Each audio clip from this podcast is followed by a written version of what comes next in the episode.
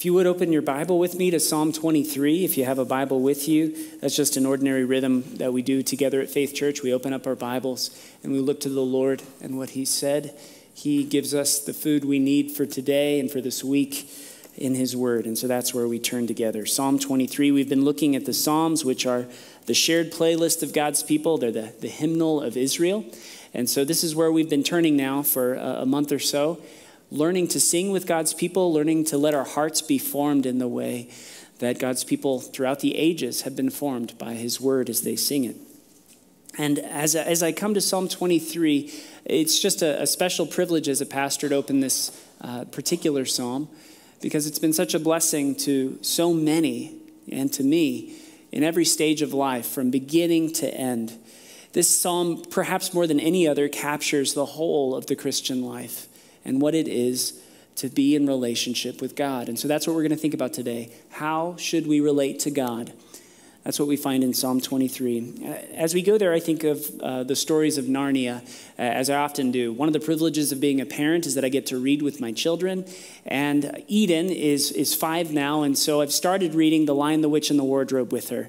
And the most exciting character that you get to meet in The Lion, the Witch, and the Wardrobe is Aslan. He's the great golden lion who's the king of Narnia, the one through whom it was created, and the one through whom it was redeemed. He laid down his life to save Narnia from the evil curse of the wicked witch, and he overcame her. And he established a new period of peace in Narnia. And if you were alive in those days, in the days of Narnia, you would have known of the stories of Aslan and the children, the Pevensie children, Susan and Peter and Edmund and Lucy. And all of these stories would have been alive to you. But as the generations went by, those stories were increasingly forgotten, and there were only little snippets of sayings from Aslan and others that, that were kept, sort of like the, the passed down scriptures of Narnia. And that, that distance in time and the lack of knowledge of Aslan became an opportunity for predatory leaders to come in and misrepresent Aslan and take power in his name. And that's exactly what happened. In the last book, in the last battle, we find Shift the ape. And an opportunity arises when a lion skin comes floating down a stream. And someone, uh, someone, a hunter perhaps, has, has shot a lion, probably not a talking lion like there are in Narnia, but perhaps just an ordinary lion. But he finds the skin there, and his friend, who was really not his friend, just someone he took advantage of, a donkey named Puzzle, a sweet soul who is just a little bit simple and a little too trusting of his friend Shift the ape. Well, Shift makes him get in the water. He nearly drowns trying to get the skin out. He gets the skin out, and then Shift makes him put it on. Because what an opportunity is before him. He can dress up Puzzle like Aslan. Now, when he does it, he looks pretty silly in the daylight. He's a donkey dressed as a lion. He looks dumb. But at night with some firelight and some theatrics, he can look like the real thing. And with Shift speaking in his name, people are afraid and they're dismayed because suddenly Aslan is telling them things that they never thought Aslan would have before. He's telling them to cut down the talking trees, which Aslan said never to cut down. He's telling them to enslave the less powerful among them and send them to a country to the south so that they could profit on their backs, shift making the most profit. And they think, what? Didn't Aslan say never to enslave anyone, let alone our own people? Has Aslan changed? What's happened? And shift increasingly became powerful. Meanwhile, there was a, a king who was the, the human king who represented Aslan in Narnia, Tirian he finds out what's happening. He's enraged, infuriated, but he comes and says, This would never be the will of Aslan. And so you have one person saying, This is the will of Aslan, another person saying, This is the will of Aslan, and they don't know who to listen to. They're confused. Some are just completely disillusioned. The dwarves, they leave the Narnians all behind. They don't want anything to do with them. The dwarves are for dwarves. We've had it with you people and your promises your tales of Aslan. Forget about it. as you read The Last Battle, which is a book written about 70 years ago now, it seems increasingly relevant today. When the people of God too often are given representations of Jesus that are false. And people prey upon God's people. And in the name of Jesus, will live falsely, proclaim falsehood, abuse, prey on the backs of the church for their own profit and their own pedestal. And the church is left wondering wait, has Jesus changed? What's happened? And then so many are disillusioned and leave the church altogether. We want nothing to do with this. Just forget about you people and your Jesus. Some of you have experienced this yourselves. Well, David gave a psalm to God's people as, as, as a gift, a gift to sing of a shepherd, a good shepherd king. After all, that's what Aslan was to his people, and that's what God is to his people. And in this psalm, he's mentoring us in this primary way that we relate to God it's as sheep, as sheep to a shepherd. Now, David himself, he was a king, and he was expected to shepherd his people. He was an under shepherd. In Psalm 78, it says that God chose David, his servant, and took him from the sheepfolds, from following the nursing ewes. He brought him to shepherd Jacob, his people. He was a shepherd, and it was his job to represent and point to the good shepherd, to the great shepherd, Yahweh. And that's why he gives them this psalm. With upright heart, David shepherded them and guided them with his skillful hand. We know he did a very imperfect job, but earnestly he sought to represent God's rule. But when we see so much misuse of the name of God, and we live in a world where we hear one shepherd say thus and one shepherd say thus, what do we do as sheep? Where do we go?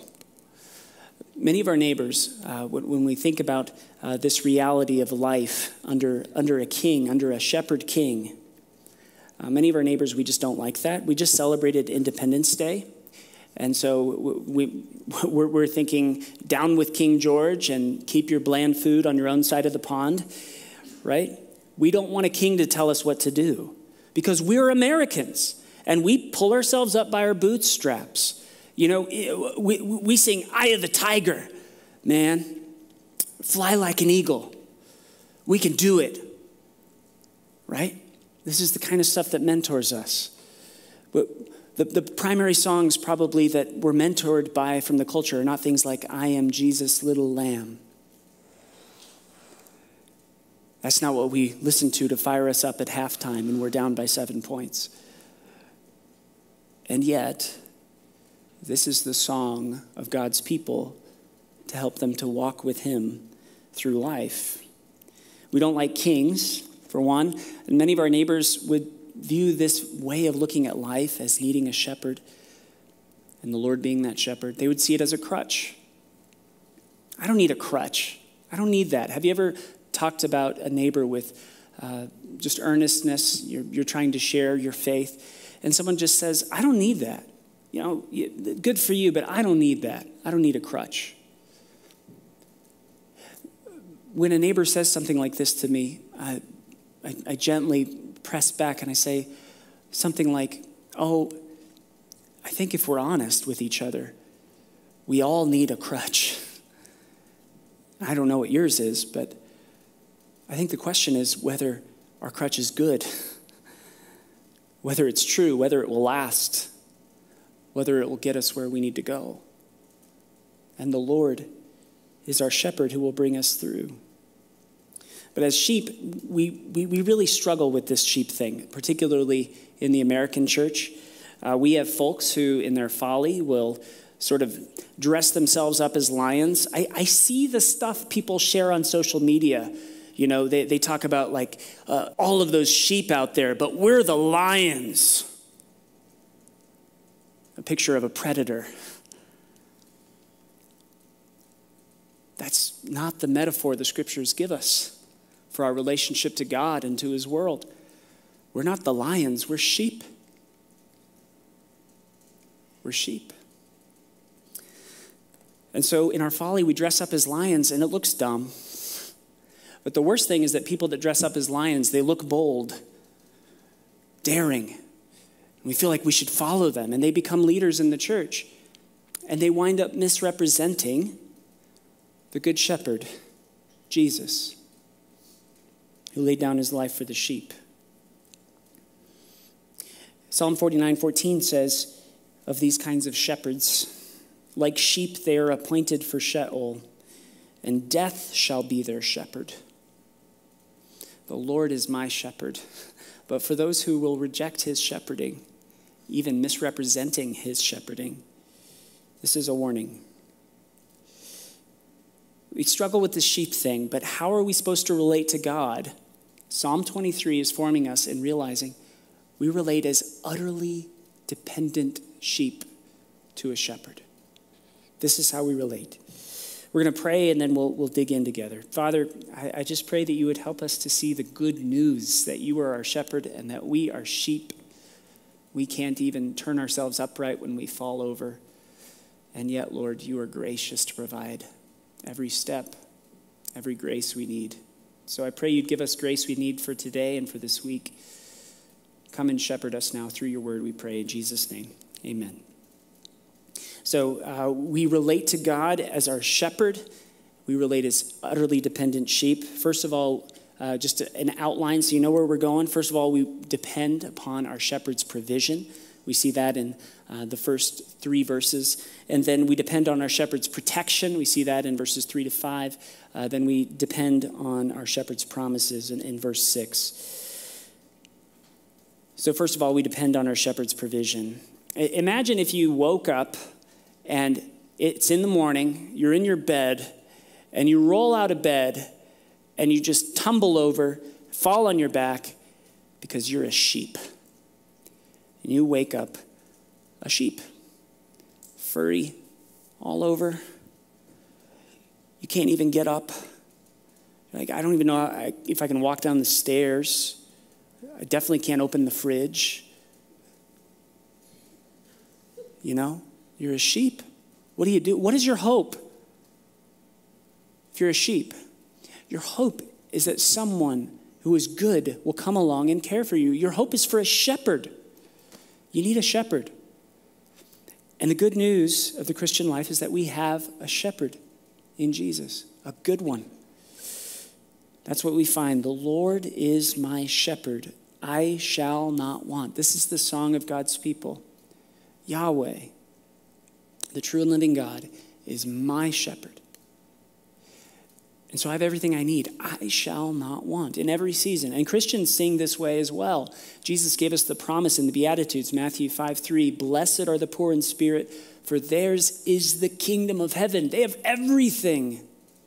Not because they're wealthy in worldly standards, not because they're powerful, not because they're like lions who take what's theirs, but because the Lord in all of his wealth and riches, came to earth to give all things to his people, to give the blessing of heaven in Jesus. And this is why we can sing Psalm 23. It's because of the Good Shepherd. We sang about that, or we, we, we spoke of that in, in John 10 earlier. Jesus said, I am the Good Shepherd. I know my own, and my own know me, just as the Father knows me, and I know the Father, and I laid down my life for the sheep. Everyone in this world is trying to figure out who to follow, is trying to figure out what way of life to walk in. We all need a crutch, and we're trying to figure out which one will last and which one is good. Why listen to Jesus? Why follow his voice? Because he loved you. He laid down his life. Every other shepherd, they'll serve you so long as it's profitable right? So long as you'll give them a following on TikTok and Twitter and like their stuff and build up their platform and promote them. But Jesus, when the flock came around him to trample him, he continued to love them. God proved his love for us, and that while we were yet sinners, Christ died for us. Our good shepherd laid down his life for the sheep. Philippians 2, verses 6 through 8. Our shepherd, this is what he's like. Though he was in the form of God, he didn't count equality with God a thing to be grasped, but he made himself nothing, taking the form of a slave, being born in the likeness of human beings, and being found in human form, he humbled himself by becoming obedient to the point of death, even death on a cross. This is how low Jesus would go to save you. Our servant king, our shepherd. He is the good shepherd. And I want you to note that those are feisty words. Jesus is the good shepherd. Jesus was surrounded in his day by folks who were supposed to be shepherding God's flock, but they were heavy on them. They would heap burdens on them, but they wouldn't lift a finger to help them. There were people before Jesus, Ezekiel 34, Jeremiah 23. There were false shepherds offering false promises, even preying on God's people. It's nothing new when you see that stuff in the news. It's sadly it's part of human history, using religion and God words to make profit in this world. But Jesus is saying, I'm the good shepherd.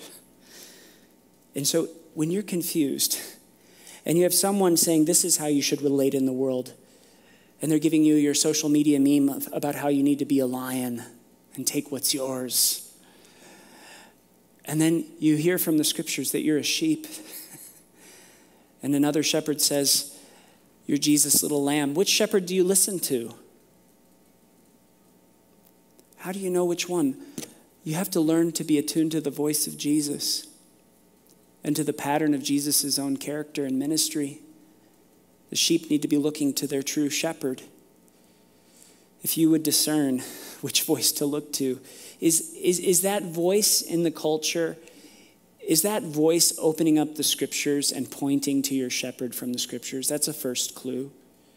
They may stand up and hold up a Bible, but are they actually pointing to the King, to Jesus, to your shepherd, and feeding you with that? Secondly, do you see the character of Jesus in the pursuit of that shepherd's life? Imperfectly, believe me, that's the best we can do but are they even on the same path? Are they playing the same game, you know? Are they on the same ball field? Some of us, as sheep, particularly in the modern West, where technology enables us to worship remotely, COVID made that a bit of a necessity for a season, but it's become a bit of a, a habit. And even before that time, many of us had started to listen to voices from uh, large pulpits in our culture, political and church pulpits. And these folks are, are voices that we listen to regularly. We go and, and we let them shepherd us. And one thing that we know about Jesus is he knew his flock. He came to be with them. He wasn't separate from them on a pedestal. He wasn't just looking for their likes, he was known and present. And the Lord is a shepherd who is with us. So I would just caution you.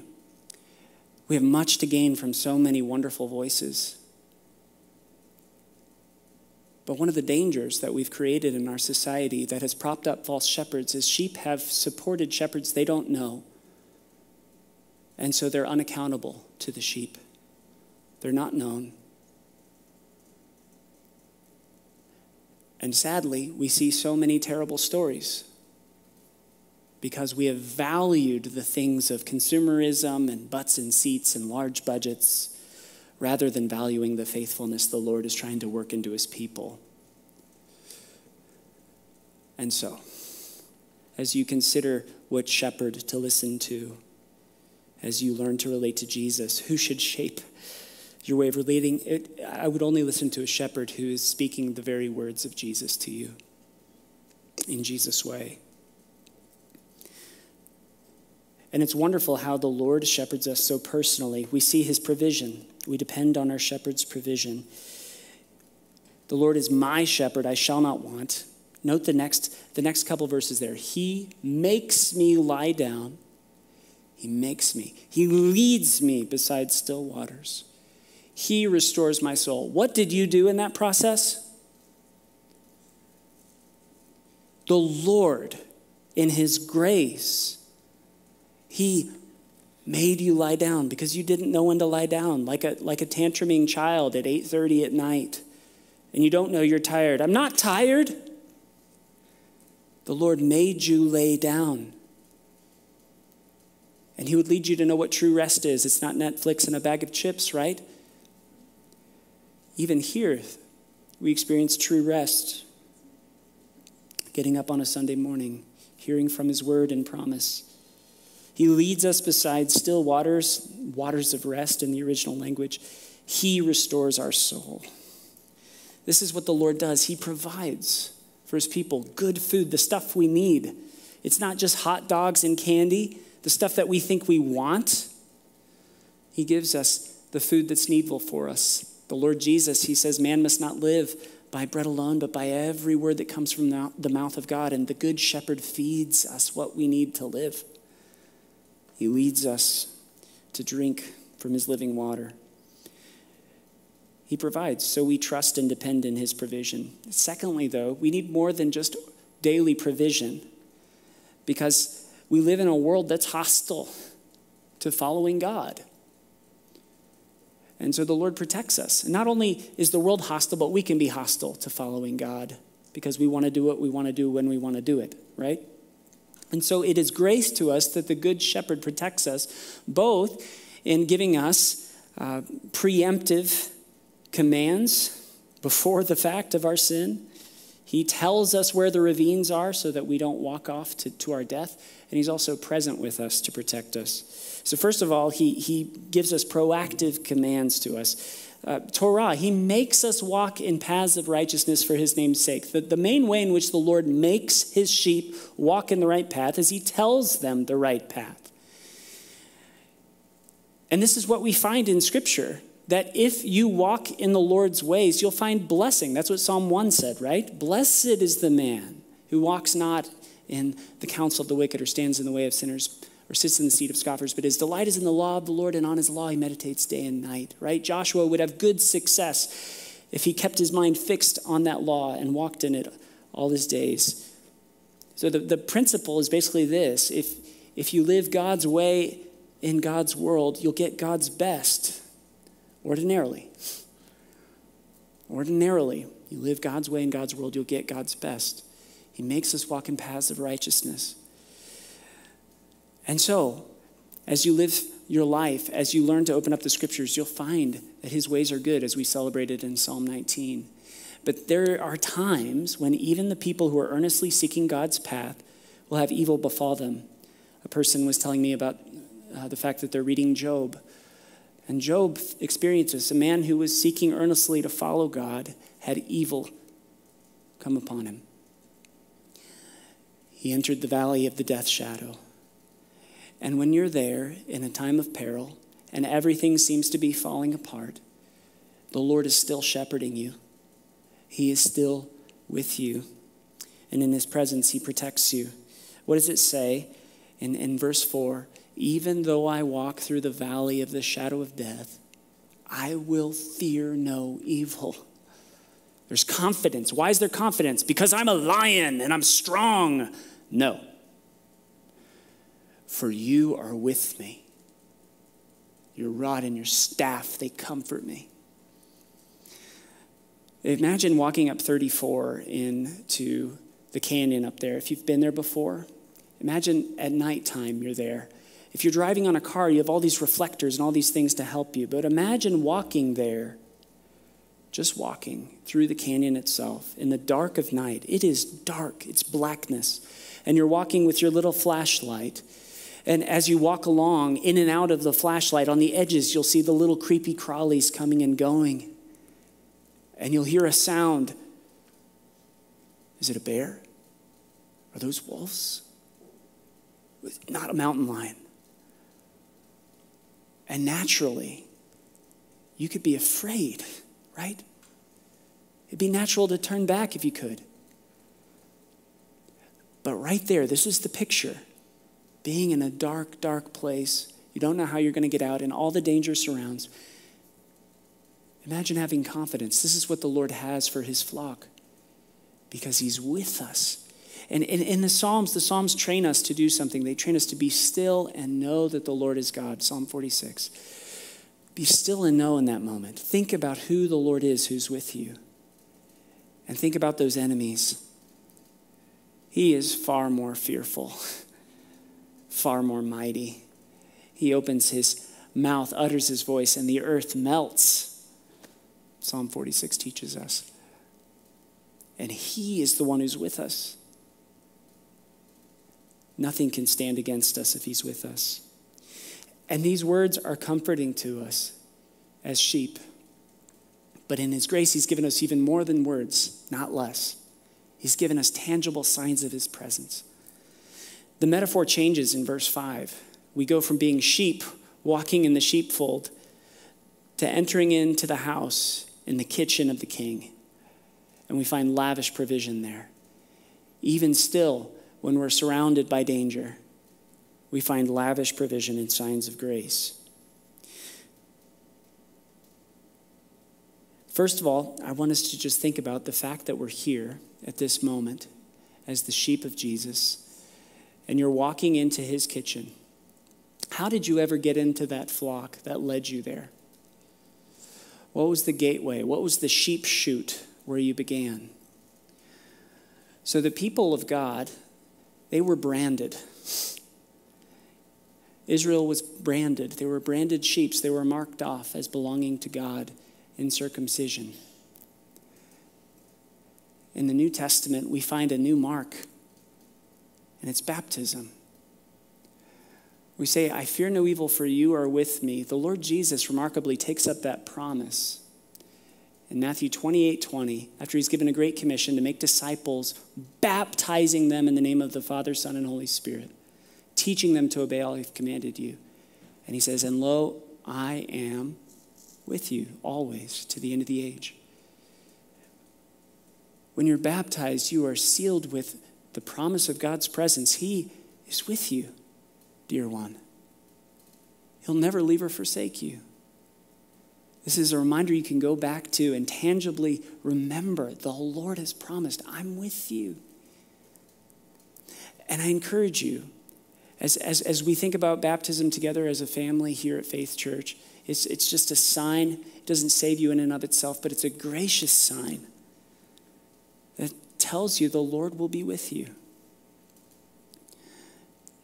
And it brings you into the fold, the sheepfold. It's that first step. And if you haven't taken that first step, if you're a Christian who trusts in Jesus and you have not been baptized, I've said this once before, it's like a zebra with no stripes, guys. Come on. Let's take that first step. Let's follow Jesus into his sheepfold. Let's walk with his people together.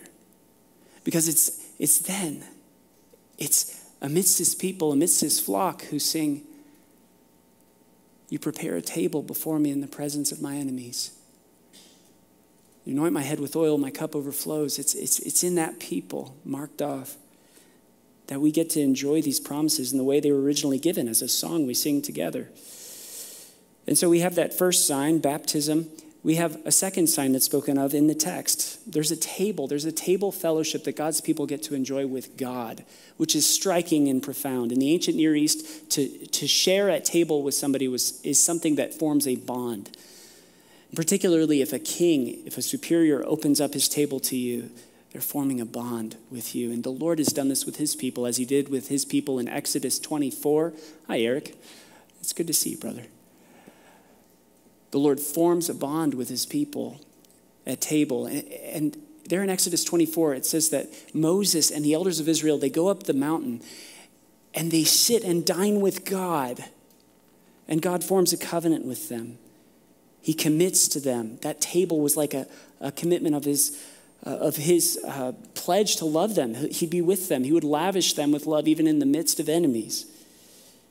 And they would remember this kind of a moment as you would sing, You prepare a table before me. And we have a table that's been set by our Lord, a sign. He has invited us to his table to know his love, in every season. We do this once a month as a, as a church and on some special Sundays around holidays.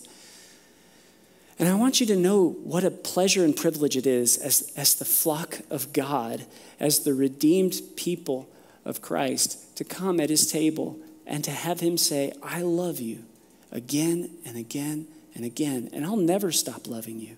And not only does he say it like a husband should say it to his wife, but he demonstrates it with a hug, a felt, smelt, sensed promise. And this is a gift to us, even in the presence of all the enemies and the trouble of life. He tells us he loves us. We need this as his sheep and as his people. And then he anoints our head with oil so that our cup overflows. In the New Testament, in James chapter 5, the brother of Jesus, James, he commands the elders, the under shepherds, to shepherd God's people in the way the Lord shepherds his people, to anoint their heads with oil when they're sick.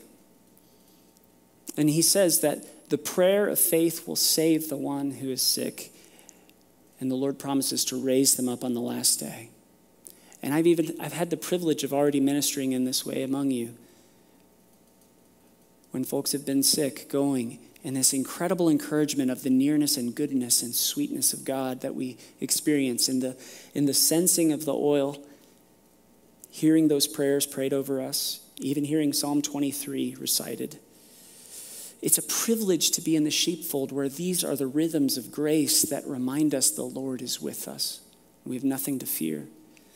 And something amazing happens among the sheep is this doesn't just become shepherd directed stuff. The sheep become reflections of the shepherd. They become imbued with his character themselves. And I've seen this among you already. And what a blessing it is. When folks are having tough times, folks bringing hospitality, food, presence, service into other people's homes in moments of need, bringing a meal after loss, just being around being present in the midst of loneliness. The sheep start to reflect their shepherd, and this is the way we are at church. And it's such a privilege to be a part of it. And Psalm 23 is celebrating that with us. In fact, the promise, where it all ends up, is in the house of the Lord. the promise that we look to, that we depend upon from the shepherd, is that we can be in the house of the Lord forever. What does it say? Surely goodness and mercy will follow me all the days of my life, and I will dwell in the house of the Lord forever. Now, we look at that through uh, 21st century eyes and through New Testament eyes, but think about that through uh, Israelite eyes. The house of the Lord was the place where the Lord met his people, where the ark was present it's called the Ark of the Covenant. And the Lord had, had given his people his presence in their midst from that ark. And when they gathered around there, they knew the Lord was with them. And he inhabited their praises, and he spoke to them through his word and the ministry of the priests. But we know today that in Christ, the, the, the house is not just a place the Lord's presence, certainly isn't confined to a box, but He's poured out His Spirit on all flesh. And so now the Lord, it says in 1 Peter chapter 2, verse 5, our Lord is building us up like living stones built together as a spiritual house to be a holy priesthood, to offer spiritual sacrifices acceptable to God through Jesus Christ. We come to the house of the Lord we come in the midst of Christians. And it's here where we know those promises and we hear those promises. The goodness and the mercy of God will chase us down all the days of our life. That's where we sing about this together, is in the house of the Lord. The steadfast love of the Lord that never quits, we learn of it together. This is the way the Lord has shepherded us. These are the chutes that He built for us to walk in as His sheep. And David says, I'll dwell in the house of the Lord forever. From his vantage, in the original Hebrew, it says, for length of days. His hope is to go back and keep worshiping God again and again and again for the length of his days. But we know now from this side of the cross and resurrection that that day of David's life will, will roll into the one eternal day that we have in Christ Jesus. And so we say, we'll dwell in his house forever. And we will. We, we rest in that promise. We're anchored in that promise, especially as we encourage one another in it. And I want to conclude by encouraging you and challenging you, reminding you that our hope is to be in the house of the Lord with fellow Christians forever. So I'm saying, are you saying, Pastor, that I should actually want to be around other Christians? That I should want to be a part of church community? Yes. This is good for us. In the last battle, uh, the Narnians, they, they band together under King Tirian to try to overthrow the Calormenes who are trying to enslave them. And they're losing. And they're dying, dropping. And it's everywhere you turn tragedy and tears and blood and death. The dwarves, they, they won't take any side, they just defend themselves even killing some of the Narnians in the process. They won't have anything to do with the Narnians. But as the battle seems to be coming to the wrong ending, they find themselves waking up in a field of green, in a world that seems new, and they start to see one another. I saw him fall, but he's here with me. And I saw Jewel the unicorn die, but here he is. And the talking horses who were mowed down with arrows, there they are and all of the kings of the past here with us together. And here comes Aslan into our midst, all golden and perfect and good and true and delightful. And he's leading us, and we, we're running whole, full. Our bodies were broken, and now we're running after Aslan, breathing in new air like we've never breathed before, running up waterfalls, enjoying a life like we never could have imagined in the house of Aslan. And it's going to go on forever. But the dwarves, in Lewis's imagination, they were there. And they're in this place, in this new, green, beautiful world, the new Narnia, but they have their eyes closed. And they say, We won't be taken in. Don't listen to them. Don't even look at them. The dwarves are for dwarves. And they just won't open their eyes to see the blessing that's before them. And they miss out. Now, this is a story, but I know that there are folks who might be like the dwarfs among you. Folks who have been hurt by church people. You've been hurt by God talkers opening up the Bible, people who shepherded in Jesus' name and showed something so different from Jesus. And you said, I've had it with those church people. I want nothing to do with them. And so you would close your eyes. If there was ever a hint that, that the goodness of God could be known among his people, that there could be goodness in the church, that there could be goodness in the path of the shepherd that he's laid out for his people in the scriptures, you'd say, Oh, forget about it. I, I won't even listen to that. I'm for myself. I don't want anything to do with those people anymore. But you're going to miss out. You're going to miss out. If that's you, you're watching online and you've been watching online and not coming because you can't stand these church people because they're sinners like you. There's hope for you and there's grace for you if you take a step of risk back into community. And this is what I invite you to continue to do. Yes, offices like mine, like the pastorate, can be abused. Yes, churches can lose their way but we keep turning back to Jesus and his voice. And so many of you are not like dwarves, you're here, but you're like the animals that have been beleaguered, and you've been under shepherds who have abused that place. You've been dealt with wrongfully at times. You've seen images in the culture, shepherds that you've looked to and read and bought their t shirt, and they have run astray and led you astray, and you're wondering what to do now. You're still picking up pieces. I just encourage you to keep looking to Jesus together. Keep banding together, hearing his voice together. And you can say together, The Lord is my shepherd. I shall not want. Don't forget his way with his sheep. He lays down his life. He comes with you in every season. He'll never abandon you. His goodness and mercy will chase you all your days, and he'll bring you home. So stick together and look to Jesus. That's how we relate to God. We depend on Him as sheep, We depend on his provision. We depend on his protection. We depend on his promises. Father, thank you that you've given us sheep a hope. You've given us a path. You've given us food. You've given all we need. So help us, Lord, to take hold of these. And in your grace, we pray you'd make good on your promises, Lord. We trust you to do that because you're faithful. Though all this world could be a lie, you have proven true. And we thank you for this, Lord Jesus. You're a good, good shepherd. And we praise you for it. Amen.